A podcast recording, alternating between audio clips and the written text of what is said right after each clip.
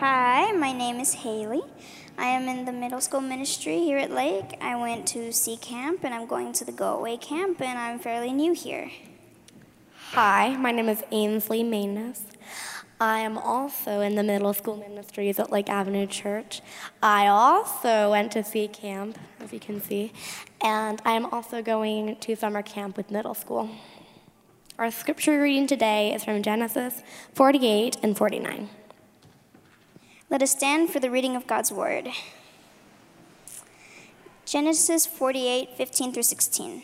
Then Jacob blessed Joseph and said, May the God before whom my fathers Abraham and Isaac walked faithfully, the God who has been my shepherd all my life to this day, the angel who has delivered me from all harm, may he bless these boys. May they be called by my name and the names of my fathers Abraham and Isaac, and may they increase greatly on the earth. Genesis 49, 1 through 2, 28, and 33. Then Jacob called for his sons and said, Gather round so I can tell you what will happen to you in the days to come. Assemble and listen, sons of Jacob, listen to your father Israel. All these are the twelve tribes of Israel, and this is what their father said to them, and when he blessed them, giving each the blessing appropriate to them. When Jacob had finished giving instructions, to his sons, he drew his feet up into the bed, breathed at his last, and was gathered to his people. This is the word of the Lord. You may be seated.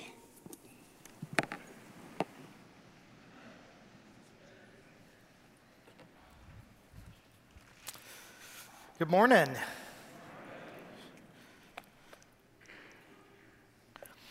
If there's any one thing I've learned about life, it's this life never goes exactly according to plan. Each of our lives take unexpected twists and turns that lead us down side streets that we never could have anticipated. Some of these side streets are of our own making, and others are entirely outside of our control. Consider some of the names of these side streets. They go by names like biopsy, and layoff. Pregnant, not pregnant, restraining order, widowed, bankruptcy, divorce, betrayal. And I could go on and on.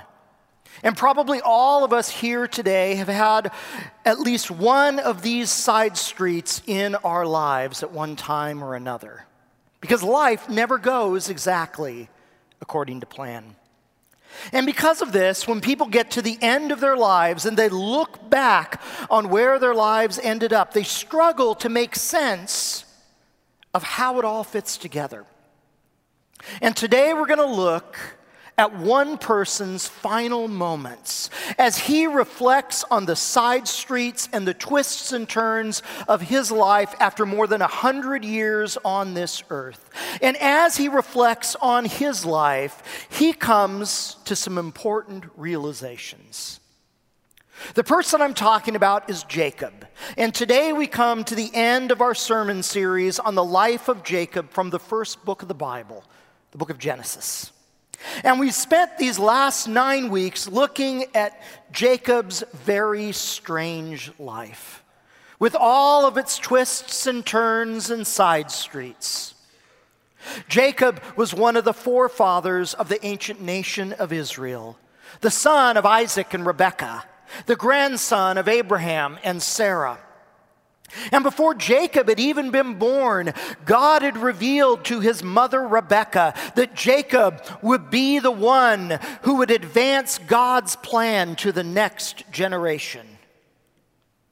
And that plan was to use Abraham, to use Isaac, and then to use Jacob and Jacob's descendants to reverse the curse of sin in our world and to offer in place of that curse the blessing of salvation that would be offered to all the nations and all the peoples on this earth.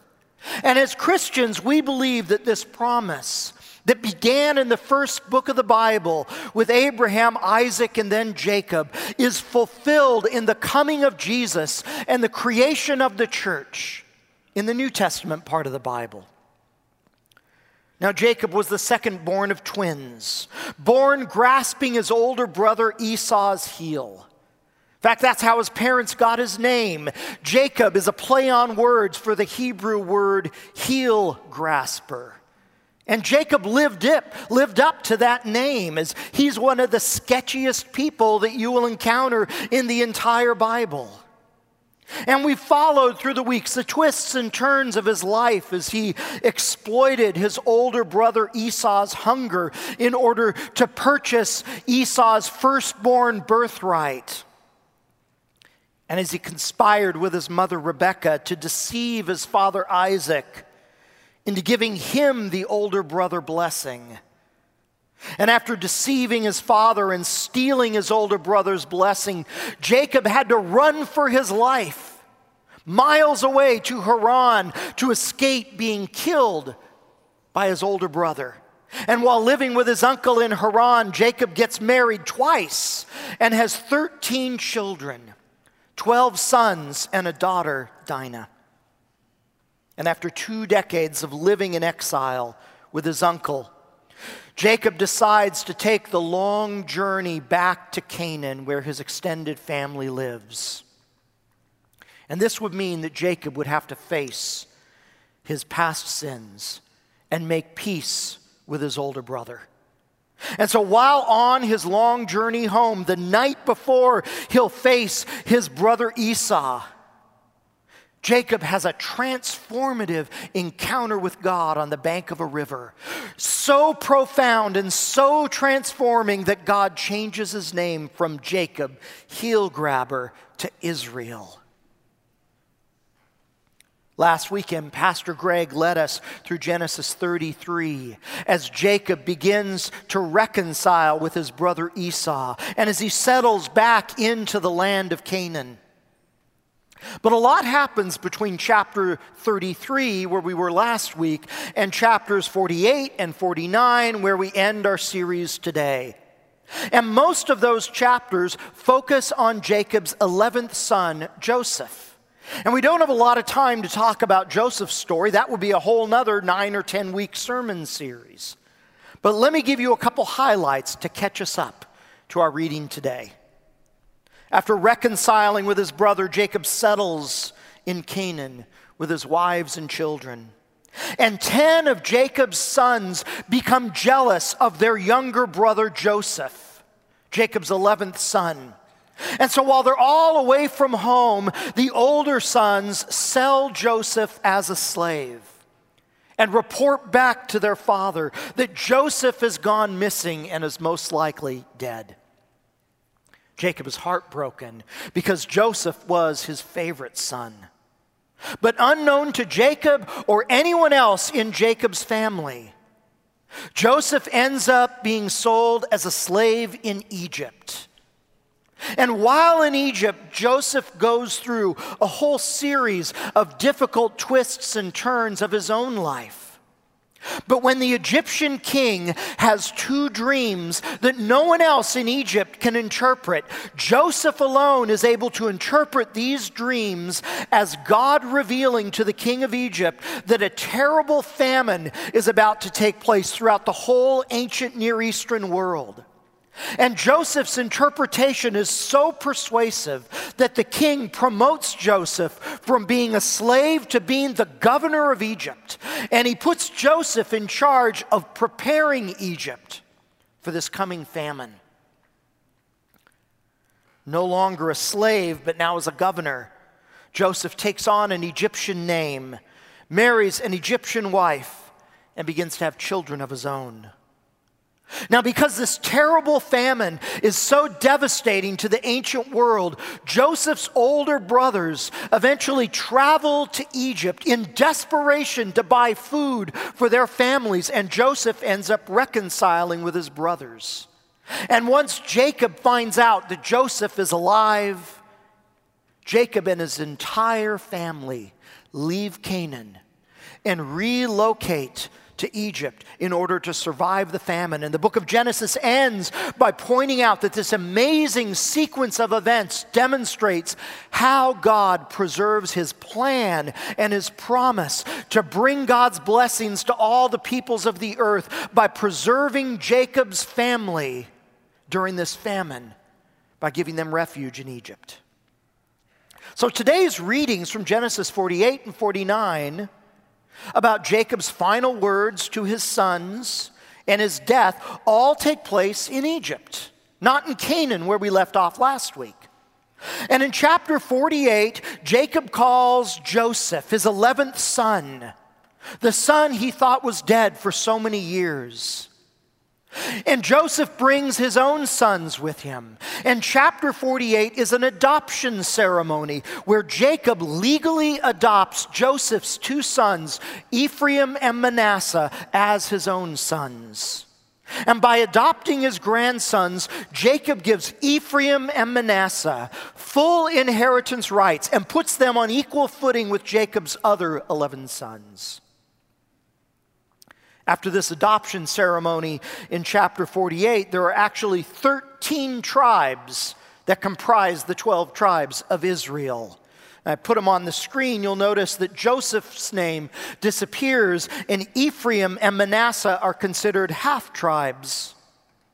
So these two half tribes, along with the other 11 tribes, comprise the tribes of Israel. And God will use each one of these tribes throughout history in his plan of bringing God's blessing to the rest of the world. For example, from the tribe of Levi will come Moses, his brother Aaron, and his sister Miriam. And together they will lead Israel out of their slavery in Egypt 400 years later. And Israel's first king will be born from the tribe of Benjamin, and their second king born from the tribe of David. And it all starts here with Jacob's 11 sons and two grandsons. After adopting and blessing Ephraim and Manasseh, chapter 49 gives us an account of Jacob blessing each of his other 11 sons and then dying. But I really want to focus our attention on chapter 48, verses 15 and 16. The prayer of Jacob over Joseph, Ephraim, and Manasseh. Let me read part of it again. May the God before whom my fathers, Abraham and Isaac, walked faithfully, the God who has been my shepherd all my life to this day, the angel who has delivered me from all harm, may he bless these boys. The God who has been my shepherd. It's the very first time in the Bible anybody calls God their shepherd. At least a thousand years, maybe much, many more years before David wrote the 23rd Psalm that we prayed earlier.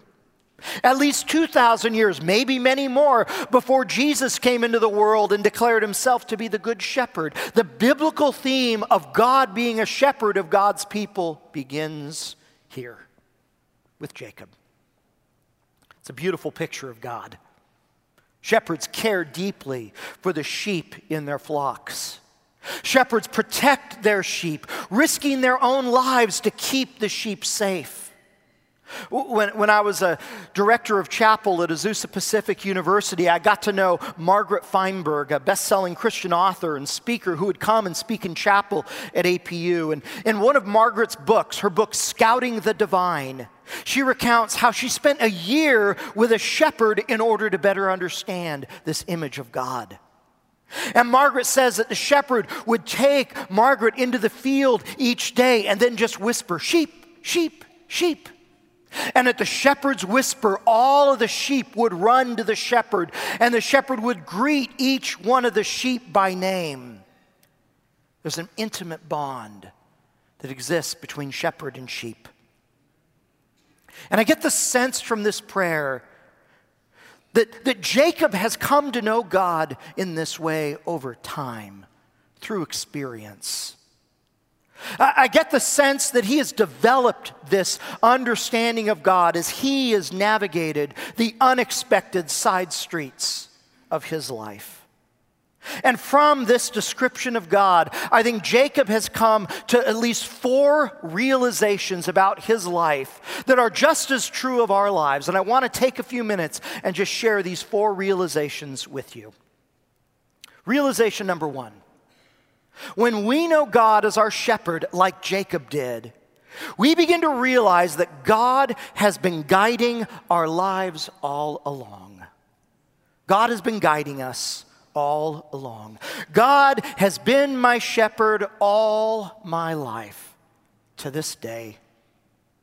When we intimately begin to know God as our shepherd, we begin to see all the, the ways God's hidden hand of providence has been with us in the twists and the turns of life. And, and it's not to say that hard things don't happen to us or that our hurts aren't real, but it's to say that we begin to realize in some strange and mysterious way, God was there with us. One of my favorite books is A.W. Tozer's classic book, The Pursuit of God. And at the very beginning of that book, Tozer reminds us that God is always previous to our actions. Long before we seek God, God is seeking us. Long before we desire to know God or follow Jesus, God is stirring that very desire up within us. God is always the initiator. God is at work long before we know God is working. This, this last summer, my friend Brenda Bertrand helped me lead a class on spiritual formation here at Lake Avenue. And some of you know Brenda. She's a pastor and an army chaplain and one of my former colleagues. And one of the things Brenda did during our class was she invited participants to chart their spiritual autobiography the, the, the high points and the hard points.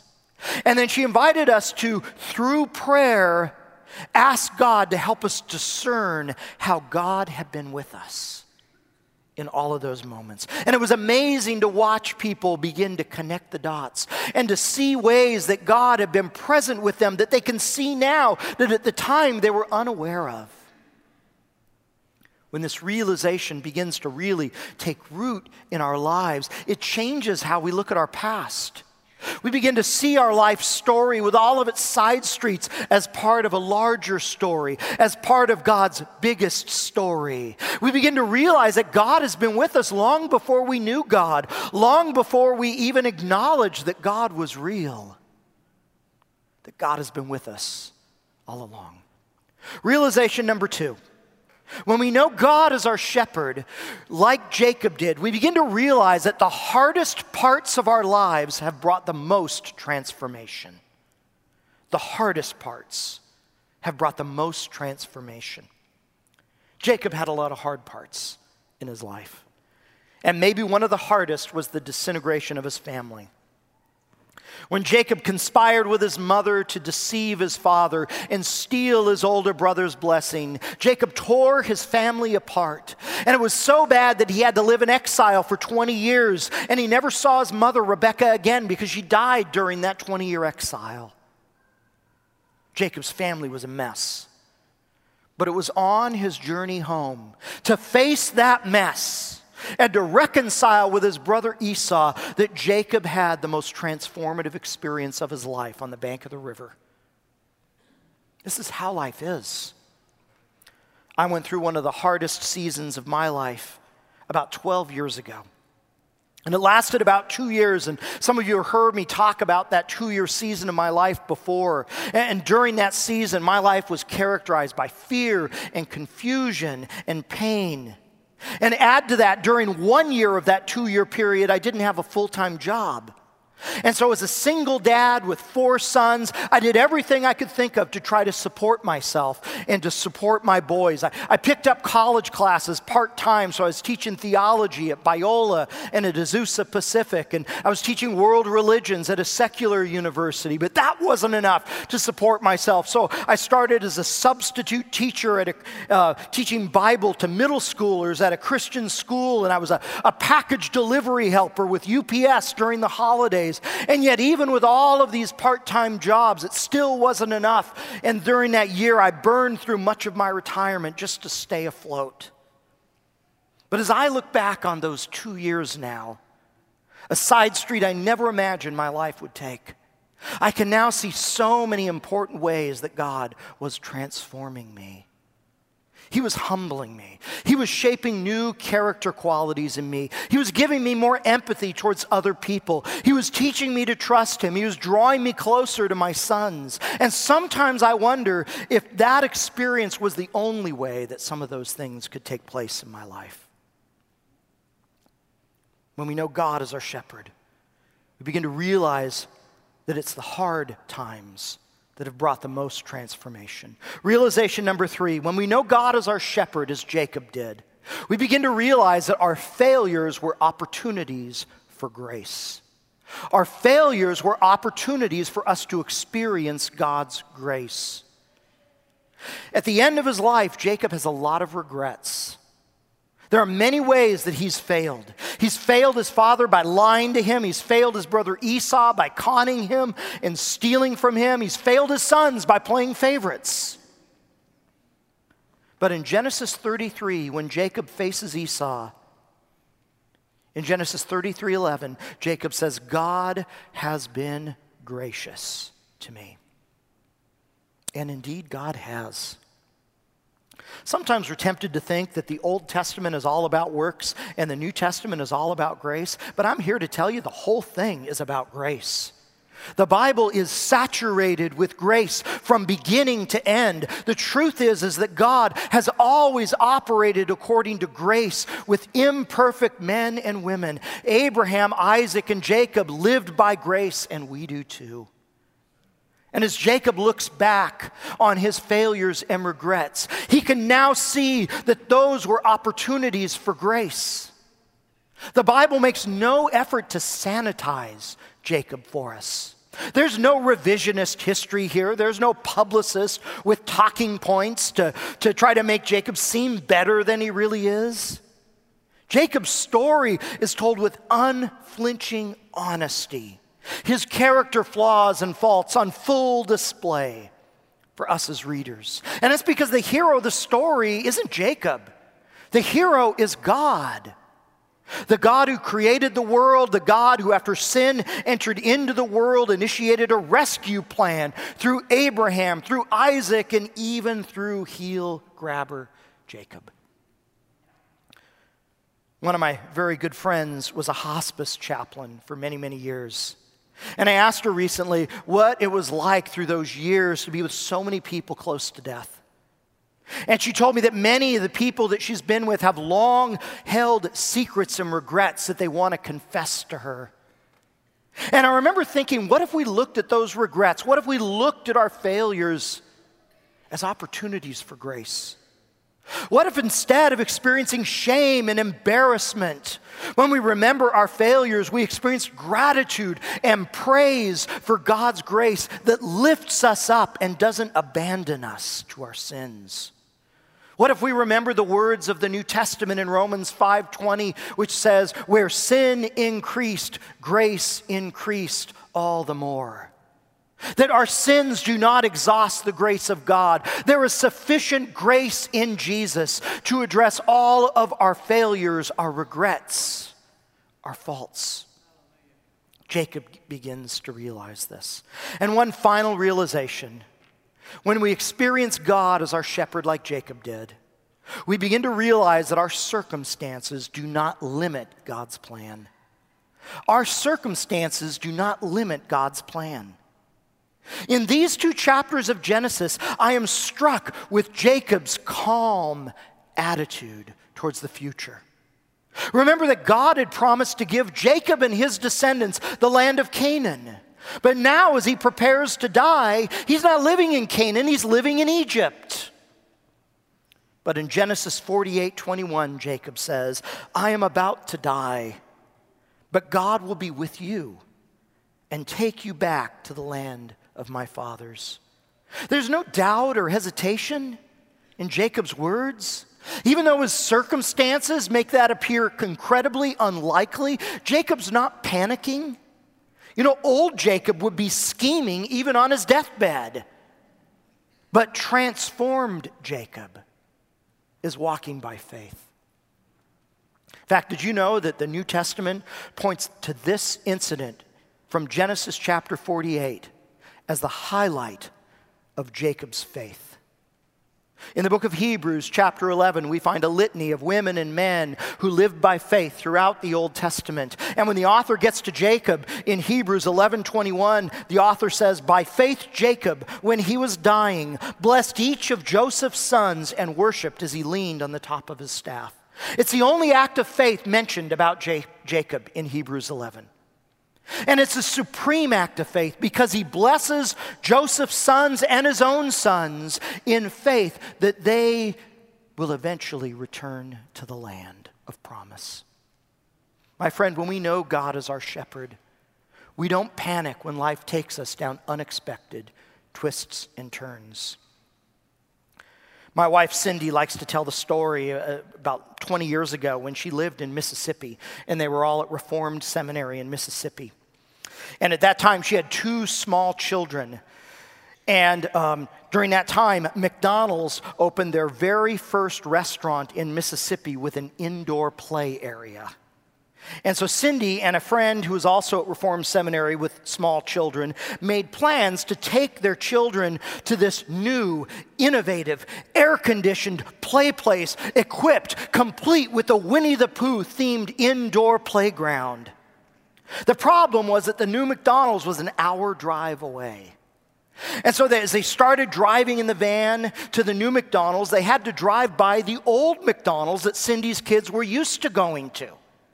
And as they drove by the old McDonald's and they saw the old McDonald's out the window, they started crying because they wanted to stop. In fact, they cried the entire hour drive to the new McDonald's. And Cindy kept trying to tell them, trust me, the new McDonald's is so much better. But they couldn't imagine how a new McDonald's could be any better than the McDonald's that they knew. And so they cried all the way until they pulled up to the new McDonald's. And as soon as they walked into this new, much larger McDonald's, complete with the sparkling Winnie the Pooh themed indoor play area and the air conditioned new building, they immediately stopped crying and said it was the most amazing thing they'd ever seen. and we are all like that, aren't we? All we can see is our circumstances.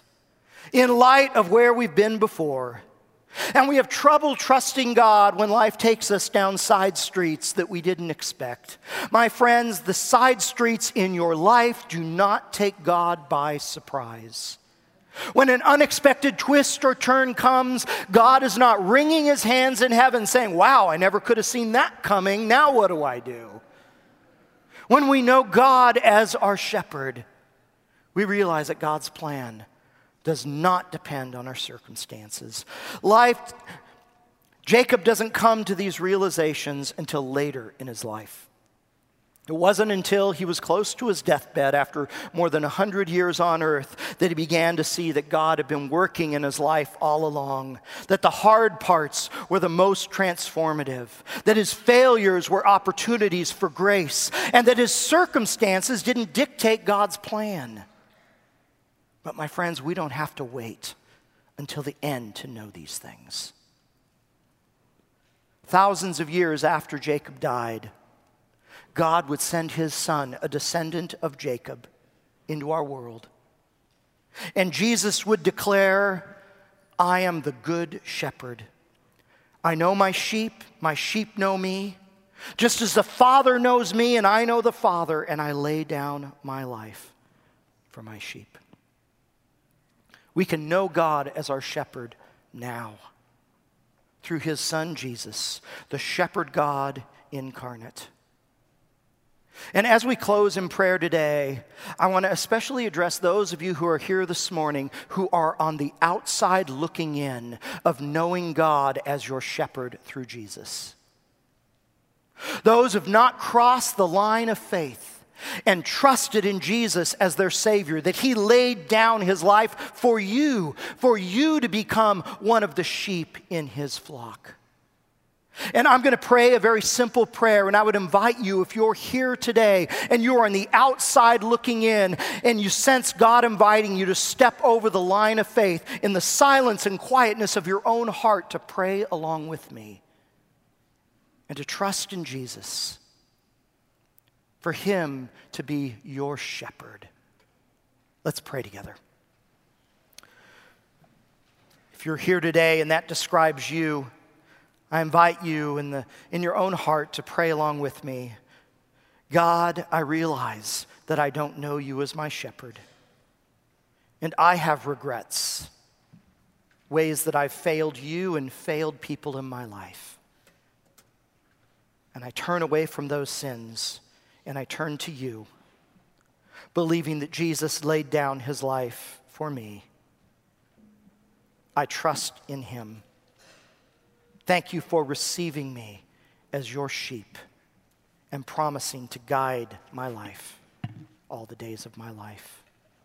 Father, for the rest of us, may we come to know you as our shepherd ever more deeply each day. May we not panic at the side streets of life, but trust you in Christ's name. Amen. If you're here today and you prayed along with me, I'm not going to ask you to stand or embarrass you, but I do want to invite you to fill out this Connect card. There should be a bunch of them in the, the pews in front of you um, to fill out the, the part about your name and address. Um, and then when it says, please contact me about, I just want to invite you to check the box, becoming a follower of Christ. I promise we won't show up at your door, but we'd like to send you some things in the mail to help you get started in your life of faith. And so, after we have a little commissioning time in a minute, and then after we have a closing benediction and a song, um, there'll be ushers at the doors collecting these cards. And I encourage you to fill that out, to give the usher your card as an act of accountability that you've prayed with me today and that you're taking that step. And again, we'll get some information to you by mail. Let's praise our shepherd God together.